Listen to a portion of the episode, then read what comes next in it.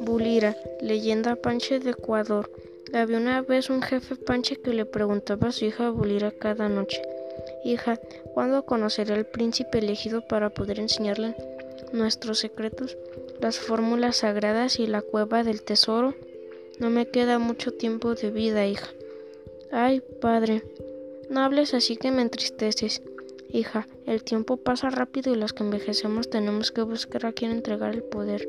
Un poco más allá de la aldea, al oeste, acampaba el príncipe Tota, con su guardia de honor, brujos y capitanes.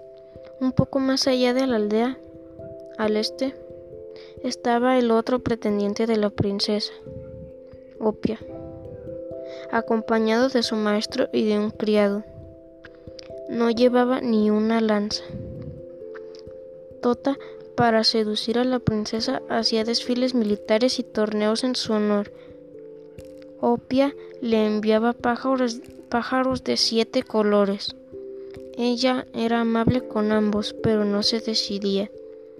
Tota comenzaba a enfadarse y hacía planes de conquista. Opia hallaba hermosa la espera. Una mañana cuando Opia buscaba unos pescadillos a la mitad del arroyo para Bulira, quien le miraba de forma cariñosa, apareció Tota, y lleno de celos, preparó su cerbatana y disparó.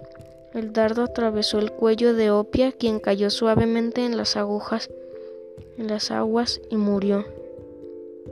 Mirando a su amada con una sonrisa, Bulira gritó de rabia y Tota huyó asustado.